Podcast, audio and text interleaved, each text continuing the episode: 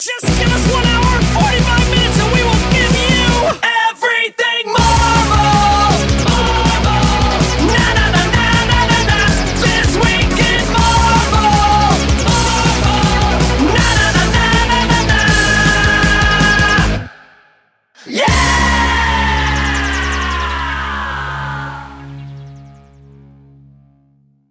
Marvelites. Welcome to This Week in Marvel, episode number 320. Yeah. What's you know up? what that means? It means it, Dun, dun, dun.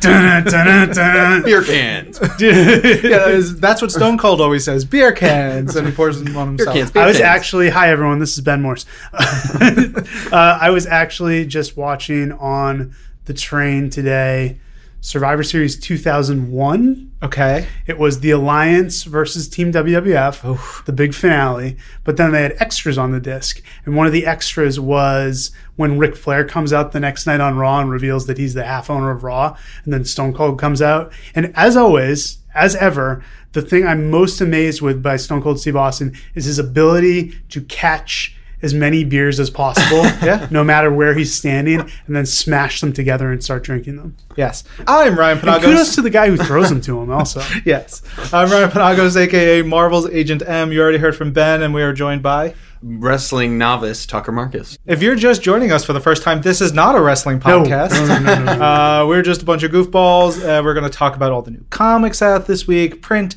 digital, single issue collections.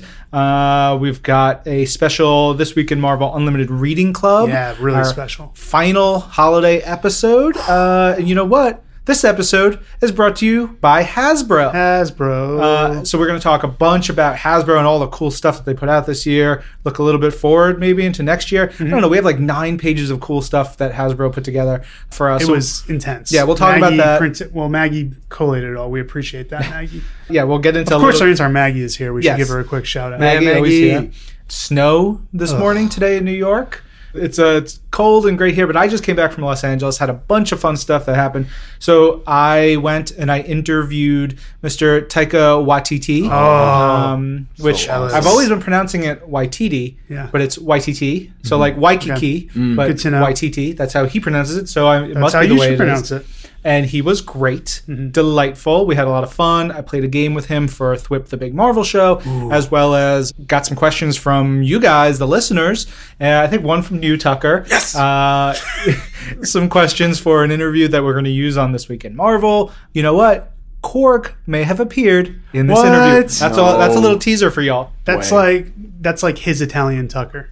yeah, that's a good point. Except excellent and the world loves it Yeah. instead Yes. of despising it, wanting it to stop immediately. Correct. There you. And then we went to Anaheim and went to the PlayStation Experience. Oh, very cool. Which was this big celebration of all things Sony PlayStation, all their games, some you know really cool stuff, some exhibitors and whatnot. Um, Marvel's Spider-Man for Mm-hmm. PlayStation 4 was there. They had a really cool setup. So there were three photo booths, kind of. One uh, was a big helicopter with one of the um, inner Inner demons. demons? Yeah. Uh, an inner demon dude there, and he has a sword. And you go over there, and they had a bunch of cameras, and they do like a 360 sort of movie video. cool. Like, so they have you jump up, and they go doo doo doo uh, and you did that. So we I like that you're making the hand motions. yeah. Yeah, everybody can see it. Yeah, if you guys haven't listened to it yet, myself, Tucker, and Maggie spoke with Dan Slott and Christos Gage, who are part of the writing team behind Marvel's Spider-Man on PS4. It was fun. Dan came into the office. Oh, great. Which is always a pleasure. Yeah. And then Christos Gage said, Yep, I'll be there too. To which I assumed he was in New York, even though I know he's not in New York. Yeah. So I like put him in the security system and everything. And we were just like waiting. And Dan's like, you know he's in LA, right? so he just called him at the last second. He's like, Yeah, man, I've just been waiting by my phone. Where have you been? So I was always love. Christos, though. Christos was great. I hadn't spoken to him in years. Uh, it was so good to talk to him again. That was so much fun. Yeah, um, so that was part of the news that broke. If you guys missed that interview, it's in the feed. It's available in this week of Marvel You have podcast. no excuses. correct. Um, what else? Oh yeah, there was another photo area with you know Spider-Man on a rooftop, and then another one with a w- climbing wall. Uh, you can see me have a goofy segment trying to climb that wall on Thwip the Big Marvel Show. Didn't go that great. Yeah. But that's fine. We did a live Periscope and, and Facebook Live from there. So tons of content from that, plus all the other games. I'm wearing a sweet Horizon Zero Dawn Looks t shirt I bought man. there. That's a great shirt. Uh, you don't usually go non-Marvel. I know. But I knew I wasn't going to be on camera good. today. And the shirt is soft and it's new. Ah, there we go. So yeah, that was great. There was a Spider-Man T-shirt that I purchased, which was lovely, and a holiday sweater. Wow. So that's those are my fashion tips. Go to PSX and buy some clothing. We also had Marvel vs. Capcom Infinite. Yeah. was there. Uh, it was playable on the show floor with new characters: Winter Soldier, Black Widow. And I know Black Panther. There's, I believe, one other character who debuted there. But they had the championships for Marvel vs. Capcom Infinite there. They had done these tournaments and uh, this Battle for the Stones event that basically took place around the world. Did you do a run-in? I should have. That would have been s- super. Yeah, just super. But the championship was actually a giant Infinity Gauntlet. Oh. Uh, this big Infinity Gauntlet trophy that they let me caress and touch, and I did things to it. Uh, it was great. All right. I have photos. I have evidence. It's a family show. Yeah, and it was wonderful. So the the winner of that, we watched the match in this big arena, Mm-hmm. which was really cool. They gave these like blow up, they're called thunder sticks. They're little like plastic, and you, Oh, right. Yeah. you, you blow them up, and then you smack them together, and they make loud noise. Like thunder. Yeah. Uh, so the go. whole arena was, you know, having a good time. That the match was awesome. great. So that was really fun. It was really cool at PSX. And then I went to the set of Marvel's Agents of Shield. Uh, Maggie. Maggie is freaking out. Freaking out right now. Interviewed Mr. Clark Gregg uh, for a long time with him. Oh that was God. great. You'll get that on this week in Marvel in the future. I'm not sure when, but had a lot of fun. And then Women of Marvel had a great interview with the the women of Shield, and that was really good. Judy Stephens did that. So Just that look was, at Maggie's face. She's so I don't know I don't know what her expression says. I don't know if she's disappointed. I don't know if she's jealous. She's happy. She's happy. Right. Yeah, there was a new uh, Avengers series announced this week. A digital. Yep. Yeah. Avengers back to basics. Uh, we've got our guys working on it right now. We're going to get some news up on that soon. But it's uh, it's written by Peter David. It's Comixology exclusive. Uh, it's part of our deal with them, and it's going to be really cool. Nice. I saw I Tonya Well, oh, how was yes. it? was great. I want to see. How was the Winter Soldier? You guys know I love a good mustache. Oh, yeah. His mustache, not good. Not good. and it was Not good. terrific. I loved it. It was gross. It was like weird. And, yeah. Uh, I Tonya was great. Sebastian Stan was wonderful. Margot Robbie, she is incredible. She's so good. We should get her in a Marvel movie. I wish. uh, and then um, Allison Janney. Oh yeah, Oh, yeah. you always know, great. If if you're a West Wing fan, obviously you know, and she's done so many things, but she is incredible. Yeah. And the movie was really funny. It's a lot of breaking the fourth wall, talking to you I got type see stuff. it. I but got to see it. it also is very heavy. There's Yeah. obviously a big domestic violence thing throughout the movie, and I. I have a hard time with that. My Mm. mom was a victim of domestic violence, so dealing like watching that was very difficult. But it was a really good movie. I highly suggest it if you want to see the Winter Alright. Soldier and Harley Quinn just hang out. It's, uh, it's wonderful. Right. What else? Uh, trying to think what happened while you were gone. The yeah. major thing I can think of that I was bummed that you weren't here for is I brought my uh, daughter into the office. yes. Dang it, Best. Yeah, she came in and met. She met Tucker and Maggie. One of the highlights of the visit was first of all, Lorraine Cink had already washed her hands before we got there because she wanted to hold the baby right away, and she did, and she did a great job. And then Dee Lee, Marvel Legal, uh, says, "Can I hold the baby?" And we're like, "Of course, Dee, you can hold the baby." Dee holds her. I'm going to try to describe it for our listeners in a way where she was just had like a hand on her back and a hand on like her legs, and she just started slowly sliding down the front of her. And I go, Dee, what's going on? She goes, Oh, I've never held a baby before. So this was Dee's first baby. Uh, she nearly dropped her. Right. Um, Adri was able to swoop in and save the day. She took her from her, but uh, it was great. They got to meet Cirilli. They got to meet all the people, but you weren't here. I know. It was devastating. That's a bummer. Yeah. There's one more piece of news which Oh. broke this morning. Yes. The mm-hmm. Walt Disney Company to acquire 21st Century Fox Inc. after spinoff of certain businesses for $52.4 billion in stock. It's a chunk of change, Tucker. The agreement also provides Disney with the opportunity to reunite the X Men, Fantastic Four, and Deadpool with the Marvel family under one roof and create richer, more complex worlds of interrelated characters and stories that audiences have shown they Maggie, love. did you not know this happened? Maggie is Maggie's reacting like she had no idea. That's terrific. Great news. Very Um, exciting. Mm-hmm. Much more, I'm sure, to come. Uh, and we'll leave it at that. But that is direct from the press release. So How close could we have come? And by we, I mean the three of us to purchasing uh, Fox out from under. I, fe- I feel like we were we could have been in the running if we had tried. If we should have tried. Yeah. This guys, this was a missed opportunity. yeah. So lots of fun stuff. Oh, you know what? Actually, guys. Yeah. Uh, we've traded out young Tucker. Some might say upgraded. Yeah. I Major upgrade. probably we would. Yeah, I would. And we're For sure. joined by Maggie. Hi, everyone. I'm Maggie Klementova, their intern. Yeah. You've you've been sort of the whispering voice when you, so when you say something on the show normally, and we don't. We, we can hear you. Yeah, we can Can hear you hear yourself in the in the headphones? Usually, yeah, but I Okay. try not to do that because I don't want to. you don't you like know. the spotlight. Yeah, I don't want to disrupt. that's fair. No, Maggie, that's fair. Tucker is gone. Yep. He went to see Star Trek, and he's going to be he's going to be gone for a little while. Um, so we recruited Maggie. Yep. Today is Star Trek Day, after all. Fa- Yeah, it one hundred percent. See what I have? You see my T-shirt? Look at you wearing a Star Wars shirt. That's right. I was uh, I put on my like Thor shirt this morning, and I was like, you know what? No, not today, Thor. Today's Star Wars Day. what if you get interviewed on the street and someone's like, "Hey, do you like the Star War?" I'm going to say it's okay. Yeah, that's fair. I'll be I'm being totally honest with you. I'm going to say I don't hate it. no, I just you know never got me in the same way. That's fair. But this is the shirt. I think we've told the story of this shirt Yes. before, right? All right, I'm not going to bore. Great. our listeners. But Maggie, you've been with us now for how many months? Four months, give or take. Yeah. yeah, she's Three done next months? week. Did you know that? N- I didn't, but I was going to say, as you come close to the end of your tenure with us as an intern, now is your time to shine. You get to be on the podcast. You're going to run through the comics with us. You've done picks because you're reading them regularly anyway. Right? Yes. Yeah. It's great. You're probably reading more than Tucker is Yeah. anyway. No, I don't think so. Tucker's the worst. No, I'm defending you, Tucker. He's not going to listen to this. yeah, Let's he be won't- serious. Come on. But we are going to go through all the new comics out this week, starting with all new Wolverine number 28. Man, this book has been so good. This book has been so great. Written by Tom Taylor, art by Juan Cabal. Juan Cabal is on Just fire, man. again, every time Juan Cabal has been great. Colors by Nolan Woodard. So we've got the uh, the Orphans of X, who have been literally taking pieces out of our heroes. Mm-hmm. Lost an arm. Mm. He's still, you know, to everybody's happiness, he's still wearing his strong girl shirt. Yep. which makes me very happy. Very cool.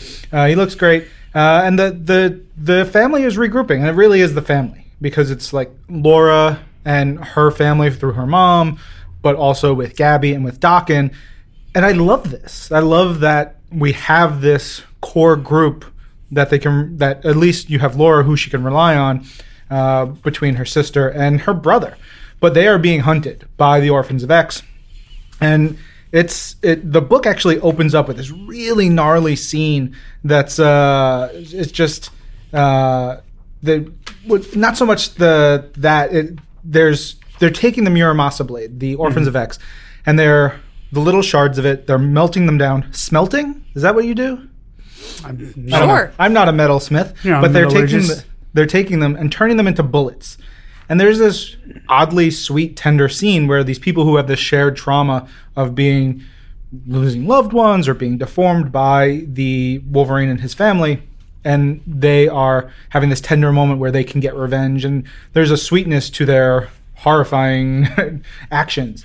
Uh, but we've got them hunting down the uh, Daken and Laura and everyone. Daken gets hit with a bullet, and this we get to actually see what the Muramasa blade is all about. And now the Muramasa bullets, the wound doesn't close. No. his healing abilities just they don't work, Ugh. and so it it's just this horrible thing uh, that they have to deal with. So you get a gnarly way of of dealing with the problem. Is Laura's like, all right, sorry, Daken, but I'm going to cut the flesh around where you got shot so that the your non the flesh that hasn't touched the bullet can actually grow back, which is so awful. And he's just like, I've already felt a lot of pain. More pain is whatever. He's just like, uh, you know, uh, it's not the. He says it's not the first time I've been stabbed today, and it probably won't be the last. I love Doc, and I'm so glad he's back and on this book and in He's Iceman. great. Yeah, he's definitely it's it's a Daken renaissance right now Yeah. between here and Iceman. Hopefully, you know, a Dawkinsons, a Dawkinsance or Yeah. Renadoc. Renadoc. Renadoc. Um, my favorite moment of this book, this Come week, on. yes, gotta be. hands down, is finally Gabby gets her superhero name, and it is it is a great little way it happens. She's talking about how she needs a superhero name. They're all dealing with the battle. They're escaping. Gabby's freaking out. She had just met Danger. Uh, there's this great little interaction between Gabby and Danger, and Danger's like, "My name is Danger." Gabby's like, "Is that like your middle name?" Like someone says, "My name is Danger." It's really funny. Tom Taylor writes the best Gabby, but uh, Dawkins like, you know, he gives her her superhero name. I don't want to spoil it, Okay. because I think it's a great moment. You have to read this book, but he gives her the superhero name that is so perfect mm-hmm. and is so spot on. And then to top it all off, we get this moment of her envisioning what it would be like to be this character to have this superhero name. So she it's, it's her with visions of comic book covers, classic comic book covers. There's you know Wolverine number one by Frank Miller and Chris Claremont. Uh, there's the you know new X Men, Grant Morrison, Frank Quitely covers. There's Uncanny X Men covers. There's the Incredible Hulk cover. All of these, but her in the place where Wolverine would be, and her new superhero name in the place where it would have said Wolverine. And it is fantastic. It is one of my favorite moments of 2017. There you go. Yeah, it's, Right in under the wire. yeah, you know, look, that's what's going to happen. Uh, and then we get to see they actually go to Tokyo, the whole crew, and they go to talk to Muramasa. And uh, one of the things was, I was thinking, okay, cool, there'll be like this quest, this battle, something will happen. They they have to find Muramasa, and uh, they roll up onto this like this temple in in Japan. They're all in disguises. Jonathan, the Wolverine, Yes. is wearing a dog disguise Brilliant. also one of my favorite moments of 2017 and they're like we need to speak to your master uh, we're here we're not looking for trouble uh, let's we need to see your master and he's like you're talking to him what's up Yeah. uh, it's, it's just this great moment that it cuts to the chase they get to talk to Muramasa. we get to learn a little bit more about the Muramasa blade and then we get to learn about there is something that can counteract it that can protect against this incredible evil uh, but all the characters need to be whole. And it's this lovely moment where Tom has done one thing earlier issues and finds a way to put the pieces back together that also benefits the story, benefits the characters, and you get this just amazing full page splash of Daken in a meditative state and healing his mind, his body, his soul, but more importantly, his body that had been very uh, terribly injured. And then we have been talking about the tattoos. Yeah. Um, and how he better not come back with tattoos. Right. But his arm is back, and it says days later, which plenty of time to get new tattoos. Uh, and Gabby says, "So, do you just keep one tattooist permanently employed, or they?" So they they crushed it. Every Right. little beat. It is They fantastic. anticipated every question we were going to ask, and they answered. Yeah. Uh, and then finally, by the end of the issue, we see a really heinous scene with the Orphans of X, and they've captured some people, and it's the the last panel of this book is brutal. Brutal. It's brutal. Again, all new Wolverine. I think we've picked every issue that's come out in the last Pretty like much. three or four months. So you guys gotta read it. Cool. So actually, this is Tucker's pick, but I'm going to agree with him. Oh, I so really loved pick. this issue. Yes. Okay. So it's Daredevil 596, another one of the legacy issues with Mayor Fisk. Uh, written by Charles Soule, art by Stefano Landini, and colors by Matt Milla. And it starts off with exactly where the previous issue left off. Um, Daredevil had just attacked Fisk uh, and is trying to escape. And it's kind of crushing here because the first scene doesn't open with any of that, but just the different NYPD officers discussing the fact that now they have to go after Daredevil. And the interesting thing is, they're like, yeah, he's a good guy, and we've always liked him, but he attacked the mayor. It doesn't matter who he was or what, whatever he attacked. By attacking the mayor, he attacked the city, means he attacked us. And he even says it's a matter of pride. yeah. So There, there's an. I was reading it and I was thinking about wrestling. I was thinking okay. about how this kind of reminded me of a promo. Yeah, you know, it's usually going to come back to wrestling with us. It, it reminded me of a promo in that you're building someone up, Right. Uh, in in in the stakes, you're talking about how dangerous, they, how big they are, how good, whatever it is. But it's it's a way for someone else to put someone over in a really good way. And those pages, I, I thought those were great. Right, because the old philosophy in wrestling is if you're going to insult someone and say like, "Oh, they're old, they're broken down, they're this, they're that," then you just beat an old broken down guy and it doesn't mean anything. You Yeah. have to build them up as a threat. Yeah. Um, and yeah, that's and you build you build Daredevil up as something special, something great, and then that makes it all the more the stakes are much higher. Sure. Yeah, absolutely. And the stakes are definitely felt here as they pursue him. He actually at first kind of misinterprets what they're doing. He assumes all the sirens is something's going wrong and he comes to help and no, they're actually after him and they're well equipped to deal with him. They attack with him with some kind of sonic cannon, which obviously is not great for his super heightened senses and just Daredevil's taking a beating, but there's a great moment where you kind of see the reporting on it and it's saying he's being beaten down, but he's still moving. He's still struggling. And I think that kind of cuts to the core of what he is as a character. Um, we kind of get a shot of Muse, who, yikes, Mm, Muse, Muse. is back. The, the, the creepy thing, like Muse is in jail after the events of one of the previous stories, and he's just like, hmm, I don't want to be in jail anymore. Yeah. I think it's time I should get out. And you're like, oh, this is not good. Yeah, he could have left at any time. Yeah. Whenever he so desired. yeah, great new villain that um, uh, Charles and Ron Garney. I think it was Ron Garney Yeah. on that one. Yeah. He's so creepy. I cannot. ugh. Yeah. Really don't want him to be back, but he is a fantastic villain. Um, in any case, Daredevil's in kind of a bind, and he calls Blind Spot to help him out. I'm not going to spoil exactly how Blind Spot does that, but it's pretty cool. And Daredevil finally gets away from the NYPD. And then the next day, um, he's back to being Matt Murdock, and um, Ellen is actually asking him to file paperwork on Daredevil himself, which is kind of a great moment. And I think in, there's a lot of people have said, you know, how s- the great thing about Spider-Man, for example, is how whenever Spider-Man and Peter Parker's lives are put at odds, and I think that's another great thing about Daredevil is when Matt Murdock's life and Daredevil's life are put at odds, and the end of this issue definitely does that in a huge way, and I am so excited for what this means for his character and just overall for what this means. It's a great twist, and I think last time we discussed Daredevil, I talked about how it was cool because this is not a Daredevil versus Kingpin story. This is Daredevil versus the city of New York, which is also his like greatest ally. Yeah. has been turned against him. The stuff with the NYPD in this in this issue is devastating. It's hard. Um, you really like it. it hurts you on behalf of Matt Murdock to know that these people he's so dedicated to helping just can't help him back, and it's really an emotional stuff.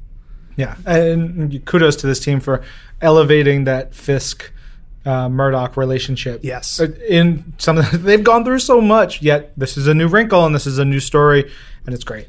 Right. yeah, it's great, and I'm really excited about it. Also great, Runaways number four. Written by Rainbow Rowell, art by uh, Kris Anka, with colors by Matthew Wilson. This was a sweet spot for me because I've been watching Runaways on Hulu. Um, You mean Marvel's Runaways Marvel's, on Hulu? Marvel's Runaways on Hulu. I'm Sorry fa- about that. Okay, I, I wasn't sure if we were talking about the same thing. Yeah, Great. Runaways on Hulu is a completely Yeah, different show. It's a really is. weird show. Um, but yeah, no, I've been watching a lot of uh, Runaways on Hulu, Marvel's Runaways, and um, just really enjoying it. And this book is the perfect companion piece. Uh, if you do watch the show, I will warn that the book is not exactly like the show. Um, the show, the, one of the nice things about it is it that diverges so wildly from the comics, but the heart is still there. The characters you love are still there, and Rainbow Rowell clearly loves these characters. She clearly has a knack for their voice. Uh, stuff's going on with Victor Mancha, with his head specifically. They've, they've dragged it along as they're going on. Basically, uh, Chase, Nico, and Gert tried to get Carolina to come back with them. She wasn't having it. She's in college. She's happy. She's having a blast. Um, So they think. So there was that think. last page Oh, yeah. of her issue, and it was just like, oh, Carolina. No, she's having a great time. Don't worry about her. Don't worry about Carolina. So they say, all right, now we're going to go get Molly. And I like that Molly, the kind of the cool thing for the initial Runaways was having a character that young and having a character that just like fresh faced and different. She's a little older now, but she's still got that inherent Molliness to her. Yeah. So they pick up, they take Victor's head. They go to look for Molly. She's staying with her grandmother. Um, they want to take Molly back, and just like the overwhelming joy of Molly and her grandmother to meet these kids who have meant so much to her granddaughter. Uh, there's a panel of Old Lace licking Molly with a little heart coming out of it. It's perfect. Uh, she finds out how Gert's alive again. It's all perfect. It's just wonderful talking stuff. No supervillains, no fighting, just some people kind of sitting around and uh, you know trying to figure out what their status is as friends. I mean, Rainbow is consistently shows how good she is at Right. writing young characters, their relations, their dialogue, their feelings. Like she is fan friggin' tastic. Yeah, and we have a really interesting new character here in Molly's grandmother because obviously, as we know, the whole paradigm of runaways is their parents were evil. What do they do? So you initially don't trust this character, but she's so darn nice, and she just like wins people over. And I love the I love one of the things Kris Anka is great at is doing the uh, the clothing. Yeah. he does. He oh doesn't just stick stick kids in generic clothes. He think, thinks a lot. I love Molly's romper. Is that what that is? It- it's called a romper. okay. I am uh, filling in for Fashion Boy while he's not here. Appreciate it. While he's off seeing uh, Planet of the Apes or whatever. Um, funnier the first time. It's Uh, okay. That was that. that Just was- roll with it. That was a joke of diminishing returns. Don't don't don't tread on it. Don't Just dwell on it. Well, I, so Yeah. uh, I I wanted to put this out there. So yeah. are these leggings or socks? She's got Molly's wearing Captain Marvel Knee high socks. knee high socks. Are they Captain Marvel or are they Dazzler? But the ooh ooh, but the yeah, didn't yellow think about and the that, red. did well, you? you don't see the colors. Oh, she has red too. Yeah. I didn't see it. I'm sorry. Sorry, Ben. Sorry, guys. I can't see colors. Yep. Whoa. Let's make a big deal out of it. God. All right. So back to the book. Um, Molly kind of says to them essentially, like, look, I'm happy here with my grandmother. I don't want to go anywhere. Hey, you guys should think about staying here with me. And of course, Gert doesn't want to hear it. Um, Also, there are a lot of really cute cats here. a lot of really cute cats. so Man. good for you. Kris Anka, He knows he how he gets you. all the great things Yeah. so well. Yeah. And I love that. I mean, this is a spoiler, but we'll go into it. In that uh, Molly discovers Victor is not dead. Uh, he's biding his time and uh, he's like plain dead, but Molly's too smart for him. She knows. Yeah, she's like Victor. Why are you pretending to be to to not be alive or whatever? Yeah. because she, notices him rolling, Rolling his, his eyes. eyes at Chase. It's through, so his, through the eyelids. Yeah. I know that it's um I love Molly's line, you know what I've always wanted? One of those Barbie heads to teach you how to style hair. And Victor goes, No, Molly. And then Molly goes, But you have such beautiful hair. And he goes, All right, maybe. and he blushes a Yeah, little bit. great stuff. He doesn't have a body. He doesn't have blood vessels coursing, but he blushes, Blushes. and it works. Yeah, it works. Why not? And uh, Molly's grandmother has a very interesting conversation with Gert, where she talks about what she's all about, what she's doing for Molly, what she thought of her parents. Uh, a nice, a nice uh, splash page of all the kids like, just enjoying each other's company, just being happy. Gert being pensive, and then besides Molly staying here. Um, someone else decides to stay, and it's a bit of a shocker. Yeah. but I love this issue. It was just a great. We love these characters. Let's get to know these characters. It was a wonderful way to bring Molly back in. She really is in so many ways the heart of the series. I kind of felt like this issue, even though Carolina one isn't in it, and you know some of the other characters weren't in it, Molly really makes Runaways Runaways. Um, she's probably my favorite character out of the group, and it was great to see her again. The art team does a bang up job. Didn't mention Matthew Wilson much because he's just you know just consistent and great. Eisner Award winner, Yeah. Matthew Wilson, who is one of the best colorists, Yeah. In comics. Tremendous job. Just a fun series and a good read in and out. Yes. Also, a good read in and out is Weapon X number twelve, written Great by cover, by the way. Oh my yeah! So that was one of my first notes. Is cover of the week for me Yep. is this one by Rahzzah. It's uh, sort of like a, a a Queen homage. Yeah, it looks like a band, like a CD cover. Yeah, but it's got your Weapon X team, so Old Man Logan, Lady Deathstrike, Domino, Sabretooth,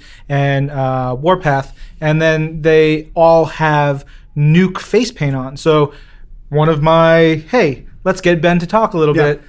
Who is Nuke? What is Nuke's deal? Okay, so Nuke is. I think they say it in here which weapon he is. I believe it's either weapon Seven. six or seven. All right, so weapon seven, uh, weapon X is weapon ten. So while they were trying to make super soldiers, Cap- Captain America was weapon one, Wolverine is weapon ten. There were all these attempts in between to make other super soldiers. One of them, Fantomex is one. Fantomex is in there. Uh, so Frank Simpson Nuke is basically this at, at the time. Just like you just have to think of him as a vet. A vet. We won't tie him to any war because I don't know what war he's sides to. Yeah, the, the sliding scale of Um, time. Plays this vet who's got major PTSD. He's all messed up. And his first appearance was in Daredevil Born Again. They basically unleashed him on the city. He's got an American flag tattoo on his face. He takes red, white, and blue pills that either basically they're uppers or they're downers, and they get him all cranked up or they calm him down. Um, and with these, he doesn't, I, I don't know if he technically has any superpowers. But He's he- like super tough, super strong, Very like- durable. yeah, Yeah, I think there's something. I think I want to say there's something to his skin. Like yeah. it's- I, I want to. say I was thinking the Yeah, same thing. like he doesn't have normal skin or Yeah. something like that. But he's he's uh he's he's basically Captain America gone horribly wrong. It's like what if the Captain America program had been done on a sociopath as opposed to a good guy like Steve Rogers? That is a perfect And description. There you go. And so we open up into this book, and we've got our Weapon X team, and they're not. That has nothing to do with Nuke right away. It's them, and they're they're going hunting for some dinner. They want to get a little. they want to hunt like a deer. Uh, but they, we get this great dialogue. I love Greg writing these characters. Right. He just has a great little bit of business with each of Did you these mention that. Greg Pak was the writer of the book?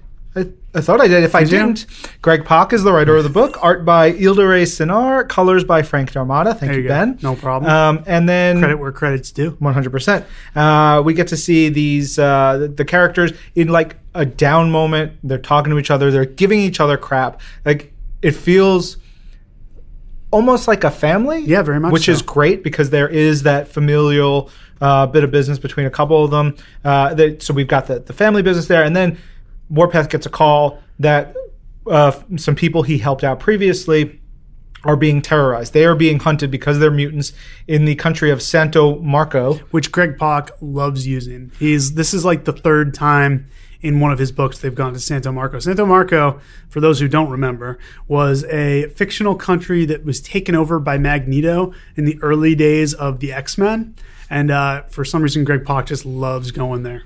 Who who wouldn't? Who would? It's a it's a tourist trap. Uh, but they're being terrorized by a bunch of soldiers who have the nuke face paint. Just horrible, terrifying uh, people. And we get to see from the uh, Emilio Duarte, the president of the Republic of Santo Marco, who's basically a terrible racist who wants to eradicate mutants, uh, probably a bunch of other people. The remaining mutants who are not murdered are being held prisoner, and the soldiers are like, oh, we could kill them. Fortunately, Weapon X shows up. There's a big old brouhaha, uh, lots of blood. Warpath of, really gets to shine in this issue. yeah, and Warpath should shine. He's great, and he's cool. His thing here is like these are indigenous people. Like he he wants to help people. There's a plight that he is very closely attuned to. Uh, Sabretooth just wants to slice people in half. It's great fun all around. Uh, uh, Fun for the whole family. yeah, fun for the whole family. We get to see uh, this battle take place, um, but this uh, country of Santo Marco is actually producing the red pills, the pills that are the ones that bring Nuke up and turn him into the the killer that he he can be. Uh, there's a major moment here. I don't want to spoil it, but it had me going, "Holy crap! What is going on?" This book was terrific. It moved at a million miles an hour. It had funny parts. It had impact. It was terrifying. Like it was everything you want. Greg is really firing on all cylinders as writer, and Yildiray is killing it on the art. I have no good segue into But you try. Way to And own it. We Way to appreciate own it. it. into the next issue, which is uh, Falcon number three, uh, written by Rodney Barnes, art by Joshua Cassara, and colors by Rachelle Rosenberg. And just the opening of this this issue was so moving. Um, I'd like to read just one of the panel, not the panels, but Oh, um, did you did you hear that? For those of you listening, we're recording in the Defenders conference room, and uh, so we're a little bit closer to the action than we normally are. We're in New York City, baby. Deal with it. Yeah. Yes. Well, this is in Chicago, but Oh, very nice. uh, See, you can do a segue. Great job. Woohoo! uh, so this is uh, Falcon reflecting on something that his father said at a funeral, and he said, "Look at life like it's a cup of water, and time is slowly sipping away at it." And Good it stuff. gave me a little bit of an existential moment there. Yeah. To pull out for a second and be like, oh man, what am I doing with Then my there- life? there's some more to that, and I, I, I that was actually my first note for this book as Yeah. well. Is like the water uh, cup of life metaphor is terrific. Yeah. uh, and kudos to Rodney Barnes, who is one of the writers on Marvel's Runaways Marvel's on Runaways Hulu. on Hulu. I saw his name when I was watching the other day. I said, "Wait a minute, is that Rodney Barnes of Falcon writing fame?" It is. Oh, Uh, and uh, evil producer Brandon, when are we putting up the Runaways episode? Did that already go up? Yes. So uh, we do here. If you missed that one, Josh and Stephanie uh, talk a little bit about Rodney and, and his career, and, and it's really nice.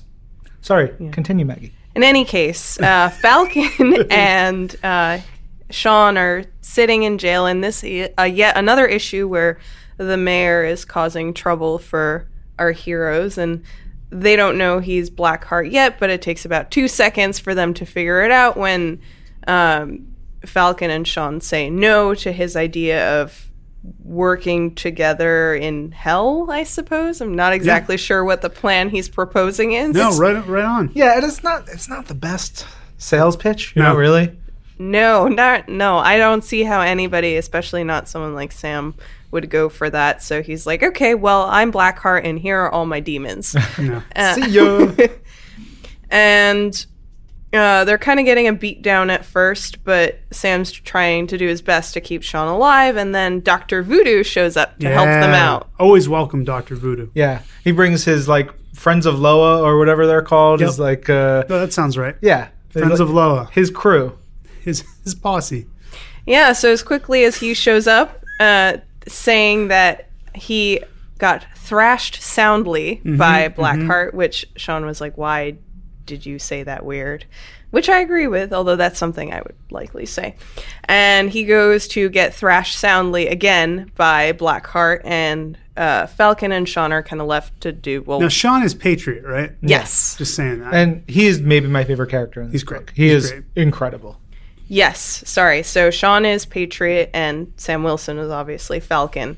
And well, this is not at all what Sean had signed up to do. He wanted to help, you know, deal with gang violence. Right. He's like demons are kind of Demons are out of his pay grade. yeah.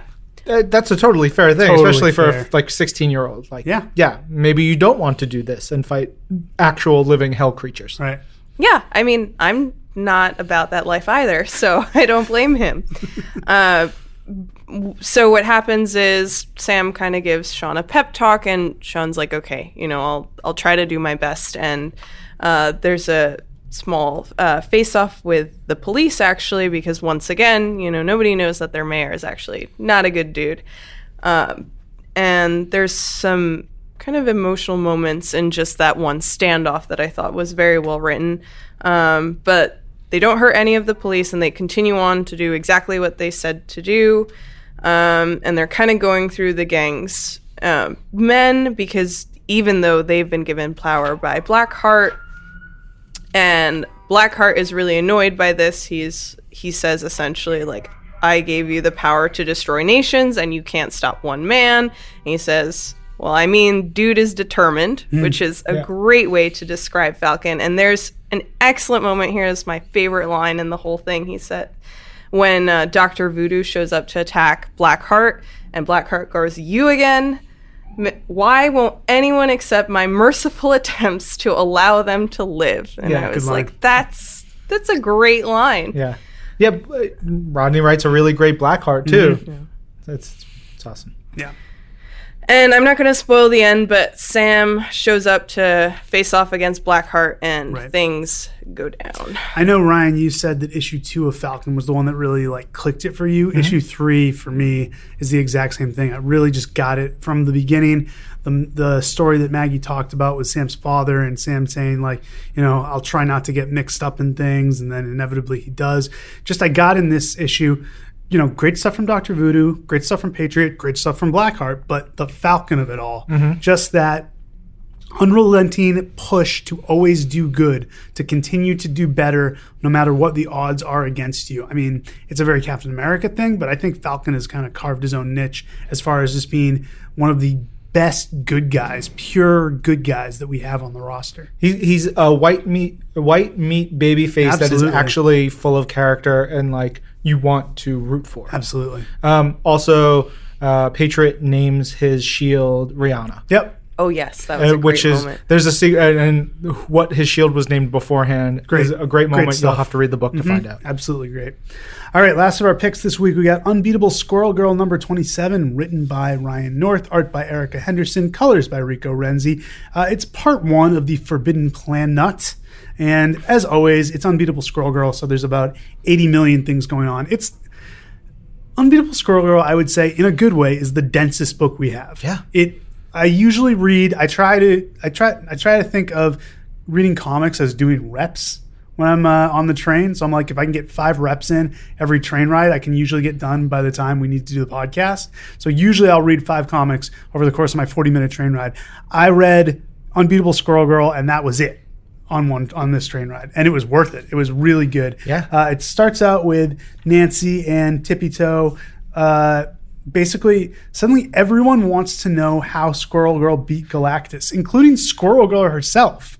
Um, and Brain Drain, and there's a quiz in Nancy's physics class, which is basically for 10 points, there's a mass of Galactus' size and density on the surface of Earth's moon. For the purpose of this question, you may assume this mass is Galactus. And nearby is a mass of a squirrel's size and density also on the moon. Given those constraints, how would you go about defeating Galactus using only physics?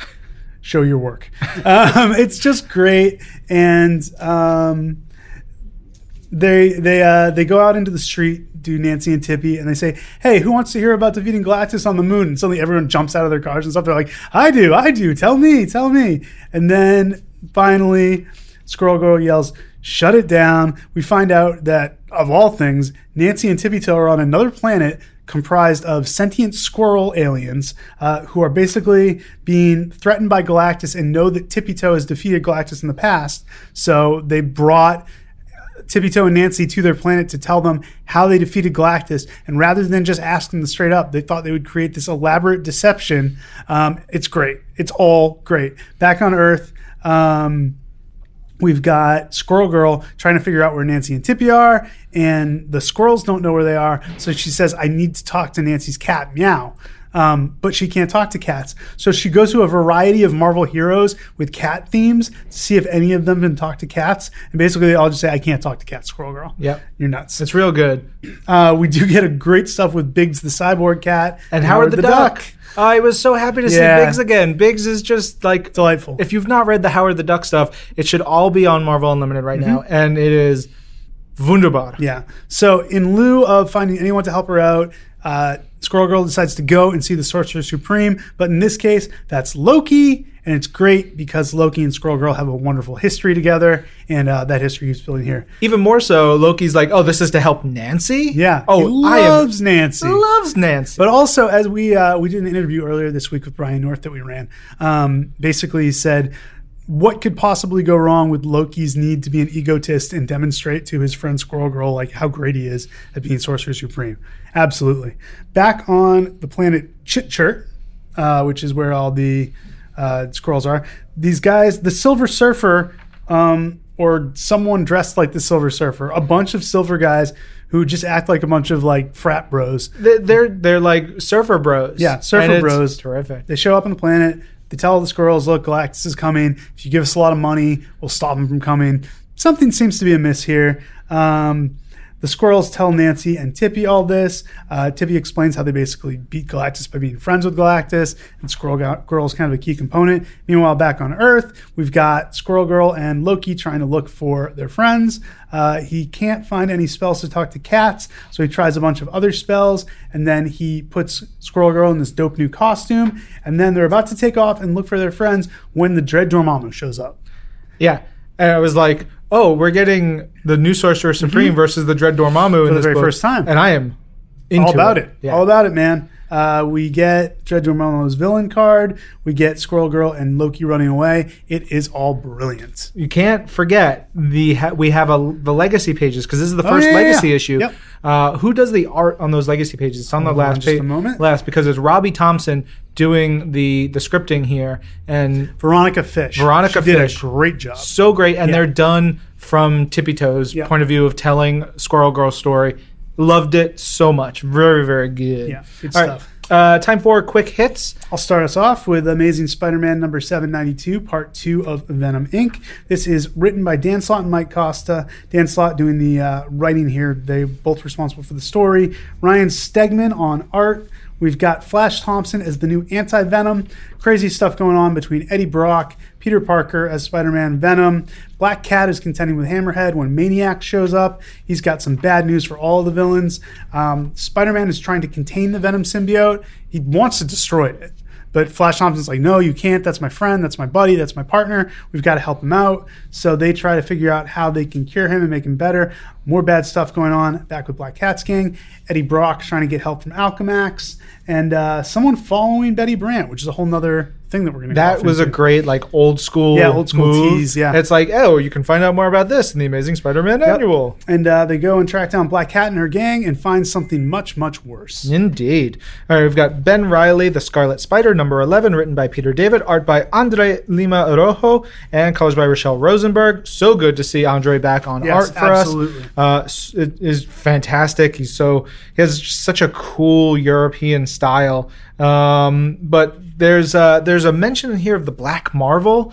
Uh, I don't know what the Black Marvel is, Ben. Is that an established thing? The Black Marvel was the uh, mentor of the Slingers back in the day. Basically, there was a superhero named the Black Marvel who got them all together. I think he was created for Slingers, so I don't think he like existed in the Golden Age or anything like that. I could be wrong about that, but definitely he was like their mentor figure who got them together and gave them their powers and their costumes and everything. Nice. This is really like it feels like a backdoor pilot for a new Slingers Sure. show. Like like this is all about reintroducing who the Slingers are and what their deal is and all the other characters, which I'm all about. It's really great. Uh, there's a nice little shout out in here to uh, Greg Miller, Game Over Greggy, who is a video game personality, host, and a friend. Uh, he's is just mentioned in here, so shout outs to Greg for getting in the comics again. Uh, but Peter, uh, I should say Ben, Ben. yeah, Ben is having a tough time uh, because his identity may not be quite so secret. Uh, but there's big fights, and the Slingers are out to stop Ben from hurting anyone else because he is thrown down with some people. Uh, so next up is Cable 152. Oh man, loving me some cable. Hell yeah, Loving me some cable. That was appreciated. uh, written by Ed Brisson, art by Jon Malin, and colors by Jesus A- Aburtov. Um, so Cable and his team are still trying to figure out who's killing off the externals. Although I think this is Longshot um, is kind of not thrilled that this is their mission in the first place. He's like, you know, they're kind of terrible. Why are we even trying to figure out Yeah. why um who's killing them why don't we just let them kill them Yeah. and cable is like no we got to pursue it you can't mess with the timeline uh so they're visiting Yeah, we the- kind of get sorry to interrupt Maggie, but we kind of no, no, go get ahead. Cable's mission statement in this book, which is yes presumably going to be the mission statement moving forward. That he is here to make sure that the timeline unfolds the way the timeline is supposed to unfold. So basically, he's like, like he's like the TVA, the Time Variance Authority, but he's just one guy and he's cooler and he's got big guns. But at the same time, though, like to me, and I'm all for it. And I think I would have an argument against him Hmm. in if I was in the universe and be like, well, that's BS because that's your timeline. Right. That could be any timeline could be different. You just want to protect your timeline. True. But there are infinite variables. So who's to say that doesn't give us something way better True. if this happens? Which I think adds so many wrinkles throughout. yeah and that's definitely a theme that happens later on when they face off against uh gideon here Gideon, A boy. Yeah. Our boy Finally, Gideon, it- is back. It was like we were leading to the Yeah. to the reveal of I know it was like these beautiful bre- this breadcrumb trail of externals leading to that big old loaf of bread, Mister Gideon. Yeah, he's got like weird hair. and It's green, but only partially on his head. Mm-hmm. He's got a lot of swords. yeah so i mean there's not much more to say Yeah, yeah. um essentially that they face off against Gideon, he makes that very same argument like, you were thrown 2,000 years into the future. How come you get to say nobody gets to mess with the timeline? And I think everything leading up to it is great. Yeah, totally. Cool. Despicable Deadpool number 290. Deadpool kills Cable, written by Derry, uh, Jerry Duggan. Derry Juggin. Derry Juggin. Uh, amazing art by Scott Koblish, just killing it. Colors by Nick Filardi. Um, Cable and Deadpool go to Deadpool's safe house to try to figure out what their next move is against Strife, since Strife wants Deadpool to kill Cable, and he's not taking no for an answer. Uh, they go into the future. Wait, real quick. Go on. Because you talked about Scott Koblish. You Yeah. talked about the safe house. Yeah. The safe house is sort of uh, underground in like the subway area. Yes. Scott Koblish is a. I almost cursed. Yeah, no. A really brutally. You were close Because he's a friggin' madman. Yeah. He put all the graffiti. Designs the heck I- out of this place. I look. I stared at this page trying to figure out all the. There's like so many little things written across this page. Mm-hmm. No, I love job. Scott so much, and I've never met him. Yeah. Thank you for all you do. Thank you for all you do, Scott. They go to the future. The future is uh, inhabited by vampires who give Deadpool a hard time because they talk about how when uh, Schickel and Dracula got back together, that's when they started doing things real well. I love this vampire with the giant mouth because. Um, It just looks so crazy. well, it just and looks weird. so crazy and weird, but also I love the way Deadpool just throws a grenade into it as you do. and and goes, "Good talk, sick burn, Cable." I was explaining to someone the game Shadow of War Yeah. that uh, I've been playing for a while. One of the orcs like takes a grenade, puts it in another guy's mouth, pushes him down, ke- keeps his foot on the guy's head until mm. it's just about to mm-hmm. explode, jumps off, and the dude's head explodes. That's amazing. This is a video game. Yeah. That reminded me of that. That's that's very relevant.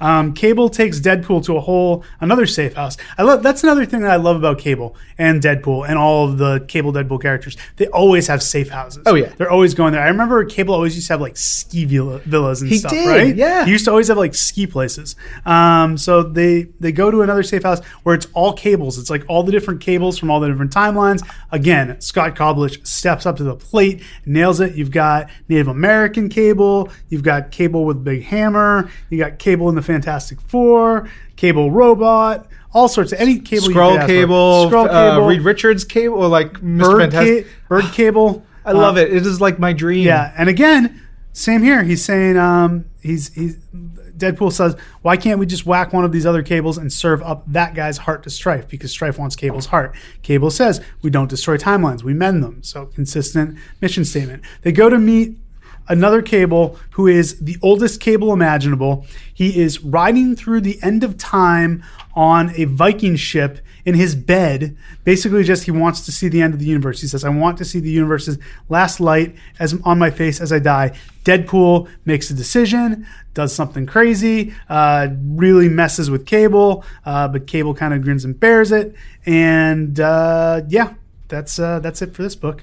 so good. So good. Um, I'm very. I love everything that's going on in that book. All right, we've got Jean Grey number ten here. Um, this is just like Jean Grey versus the Phoenix. That's Mm-hmm. what this issue is. Uh, young Jean with the help of Emma and the Cuckoos, uh, Quentin Quire, and Ghost Jean. Uh, it's written by Dennis Hopeless, art by uh, Alberto Albuquerque, colors by J. David Ramos. Okay, you said that. Yeah, it was a little bit. I was like coming out. I was like, this is a hard word for my tongue. It sounded like instead of saying Albuquerque, you were saying Albuquerque, Ooh. which is a cool nickname for someone. Yeah, totally.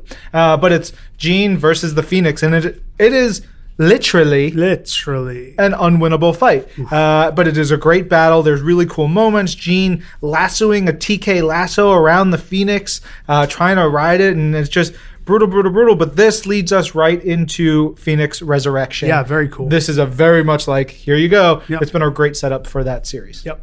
Uh, so next up is Royals number 12. Uh, whoops. Writing, uh, written by Al Ewing. No, it's Uh, fair. That's writing by. Yeah, writing, and written by. Writing and written by. Yeah. I got this. uh, pencils by Kevin Libranda and Javier Rodriguez, and inks by also Kevin Libranda and Alvaro Lopez, and colors by Jose Villarrubia and Jordie Bellaire. Yeah. And this is kind of the last issue of Royals, and It's where not kind of like the last issue of Royals, Maggie. It it is, is. the last issue Yes. of Royals. you know, like a lot of people have a, have different opinions about the Inhumans and you know who they are and where they are, what they like, blah blah blah. But between the Inhumans book by Christopher Priest and Phil Noto Hmm. and this book, it has been some of my probably no, it has been my favorite Inhumans comics ever. And Black Bolt. And- Don't forget oh, Black, Black Bolt. Bolt. Yeah. Right. Solid in a med. This book, I just Christian Ward. oh man, Yep. oh man, sorry. Continue. No, I actually am a fan of the Inhumans. That I, I liked their comics for a long time, and so this has been really interesting to read. And here they they end up trusting Maximus to take this. Um, Traditionally, always a good move. yeah, I'm not sure why they would do that, but They don't really have any other choice. Yeah. They're at the end of their rope in, in this one. they're in the middle of space trying to figure out a way back to Earth, and Maximus takes uh, the Pri- Primogen, which is like the Terrigen, greater Race to the next level. Yeah. Yeah. Exactly. And he finds out who, on Terrigen. Yeah, Terrigen with a little HGH in there. Whoa. You know, there's weird commercials for human growth hormone on What? television, and I'm just like, When? is it- like late at night? no, in the Oh, middle, alright. like New York One, our local station is just like, and there's this lady's like, I want to feel better and younger. Take human growth hormone. I'm like, Mm. Wow. Here we are. okay, cool. Here we are in 2017. Yeah, that sounds like the beginnings to a, a book where we get supervillains. Yeah. Um, so Maximus actually get some useful information out of this. The rest is so spoilery. I don't really want to say anything, but Yeah, it's a tough one. to Yeah, it's a tough one. It's beautiful art. beautiful. That you know between Libranda and Rodriguez back and forth between because you've got the like the current stuff in the present day with the remaining uh, Inhumans, and you've got the future stuff with the last few Inhumans, and then the progenitors. Uh, Libranda actually designs the Commander class progenitor, which is tied to uh, like there's so many gnarly, wild designs and the beautiful colors in this book. It's it's a trip. It's a like a mind screw. I love it. yeah, just everything happening 5,000 years in the future is crazy and we get a lot of the answers that these this series has been leading up to, but no matter what Maximus sees, Medusa says, "I don't care. We're going to keep fighting and take the fight to the progenitors." Yeah. And that sets up the next series. Yeah, she has a, a badass moment right at the end, and that's going to be continued in Inhumans Judgment Day. Yep. Should be very exciting. Another Inhumans book that we neglected to mention Secret Warriors, number 10, written by our pal Matthew Rosenberg, art by Javier Garon with Will Robson, colors by Israel Silva. Uh, they're still fighting Mr. Sinister.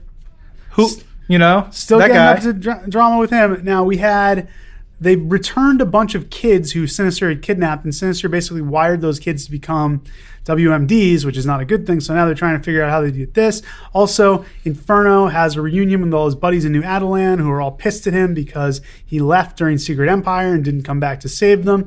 Karnak is being very problematic for Ahura and the Intellects uh, community. Inferno and Magic also pay a visit to Enelux and bother Ahura some more uh, and give Karnak a hard time as well. Back in the medical ward of New Attilan, we've got the rest of the team seeing to these kids. They're trying to make something happen. Uh, Inferno is really disappointed by everything that happens. So, in response, Quake and him go to a little place called the Bone Zone.